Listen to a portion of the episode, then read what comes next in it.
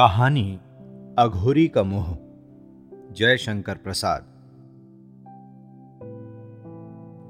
आज तो भैया मूंग की बर्फ़ी खाने को जी नहीं चाहता। ये साग तो बड़ा ही चटकीला है। मैं तो नहीं नहीं, जगन्नाथ। उसे दो बर्फ़ी तो ज़रूर ही दे दो। ना ना ना ना ना, क्या करते हो? मैं गंगा जी में फेंक दूँगा। लो, तब मैं तुम ही को उल्टे देता हूँ। ललित ने कहकर किशोर की गर्दन पकड़ ली। दीनता से भोली और प्रेम भरी आँखों से चंद्रमा की ज्योति में किशोर ने ललित की ओर देखा। ललित ने दो बर्फ़ी उसके खुले मुख में डाल दी।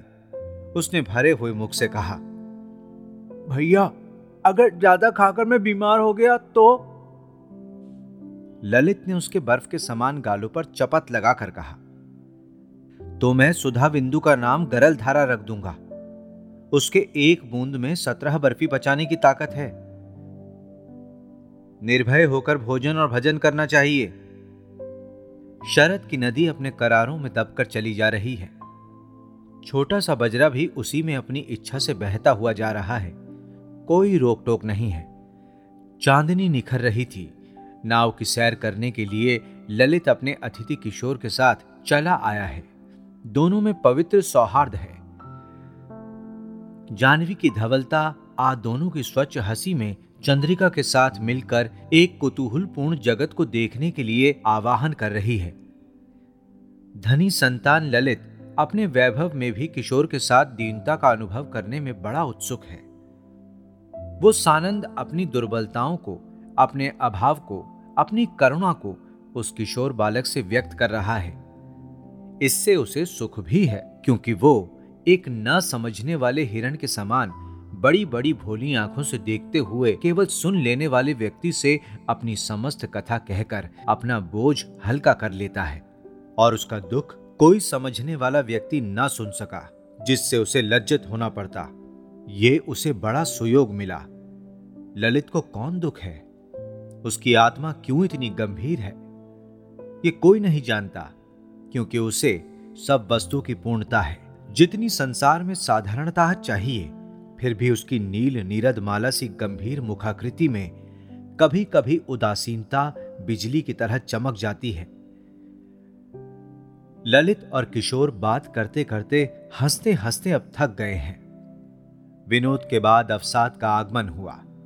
पान चबाते चबाते ललित ने कहा, चलो जी, अब घर की ओर। मांझियों ने डांट लगाना आरंभ किया। किशोर ने कहा, भैया कल दिन में इधर देखने की बड़ी इच्छा है। बोलो कल आओगे? ललित चुप था। किशोर ने कान में चिल्ला कर कहा भैया कल आओगे ना? ललित ने चुप्पी साध ली। किशोर ने फिर कहा बोलो ना भैया नहीं तो मैं तुम्हारा पैर दबाने लगूँगा। ललित पैर छूने से घबरा कर बोला अच्छा अच्छा तुम कहो कि हमको किसी दिन अपनी सूखी रोटी खिलाओगे?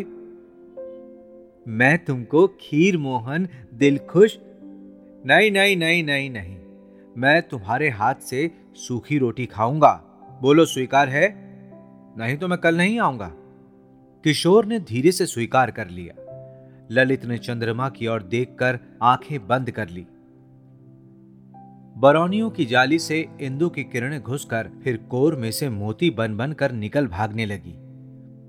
ये कैसी लीला थी? दो से ढाई वर्ष के बाद कोई उसे अघोरी कहते हैं, कोई योगी। मुर्दा खाते हुए किसी ने नहीं देखा उसे। किंतु खोपड़ियों से खेलते हुए, उसके जोड़ की लिपियों को पढ़ते हुए, फिर हँसते हुए कई व्यक्तियों ने देखा। गाँव की स्त्रियाँ जब नहाने आती हैं तब कुछ रोटी, दूध, बचा हुआ चावल लेती आती हैं। पंचवटी के बीच में झोपड़ी में रख जाती हैं। कोई उससे यह भी नहीं पूछता कि वो खाता है या नहीं। किसी स्त्री के पूछने पर, बाबा, आज कुछ खाओगे? अघोरी बाल को किसी सफ़ेद आँखों से देखकर बोल उठता है, माँ, युवतियाँ लजा जाती हैं। वृद्धाएँ करुणा से गदगद हो जाती हैं। और बालिकाएँ खिलखिलाकर हंस पड़ती हैं।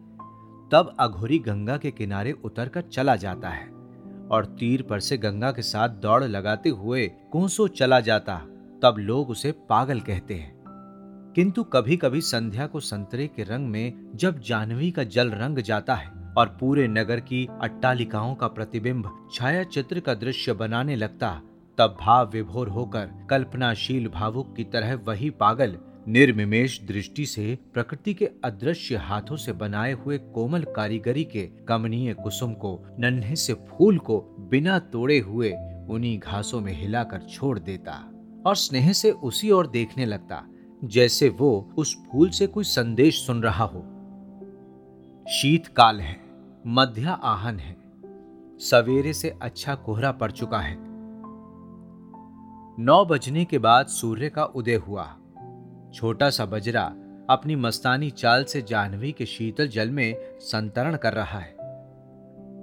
बजरे की छत पर तकिए के सहारे कई बच्चे और स्त्री पुरुष बैठे हुए जल विहार कर रहे हैं। कमला ने कहा, भोजन कर लीजिए, समय हो गया है। किशोर ने कहा, बच्चों को खिला दो, अभी और दूर चलने पर हम खाएँगे। बजरा जल से कल्लोल करता हुआ चला जा रहा है। किशोर शीतकाल के सूर्य की किरणों में चमकती हुई जल लहरियों को उदासीन अथवा स्थिर दृष्टि से देखता हुआ न जाने कब की और कहाँ की बातें सोच रहा है। लहरें क्यों उठती हैं और विलीन होती हैं? बुद्ध बुद्ध और जलराशि का क्या संबंध है? मानव जीवन बुद्ध बुद्ध है कि तरंग?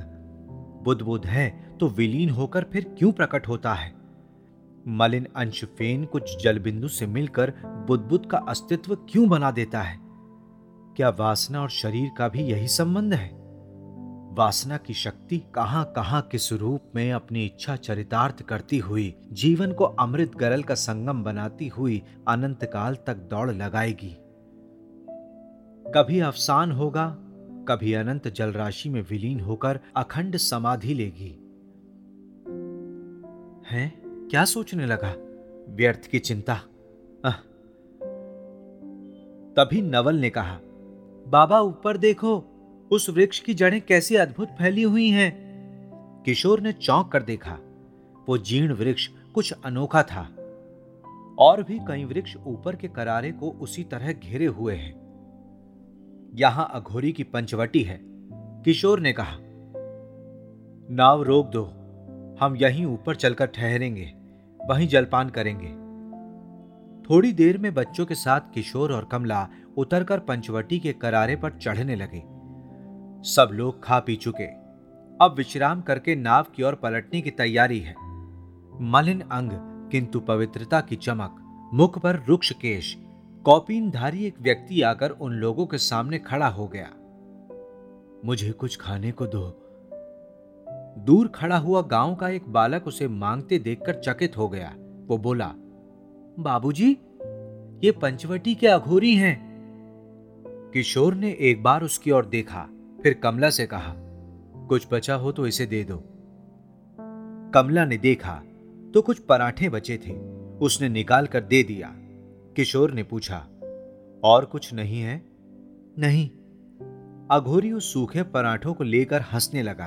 बोला हमको और कुछ ना चाहिए. फिर एक खेलते हुए बच्चे को गोद में उठाकर चूमने लगा।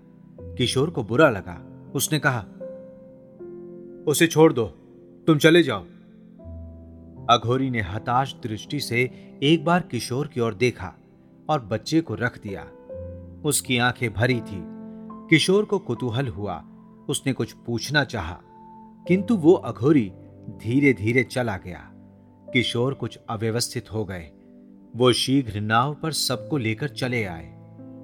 नाव नगर की ओर चली, किंतु किशोर का हृदय भारी हो गया था। वो बहुत विचारते थे, कोई बात स्मरण करना चाहते थे, किंतु वो ध्यान में नहीं आती थी। उनके हृदय में कोई भूली हुई बात चिकोटी काटती थी, किंतु वो विवश थे। उनके स्मरण नहीं होता था। मात्र स्नेह से भरी हुई कमला ने सोचा कि हमारे बच्चों को देखकर अघोरी को मोह हो गया है।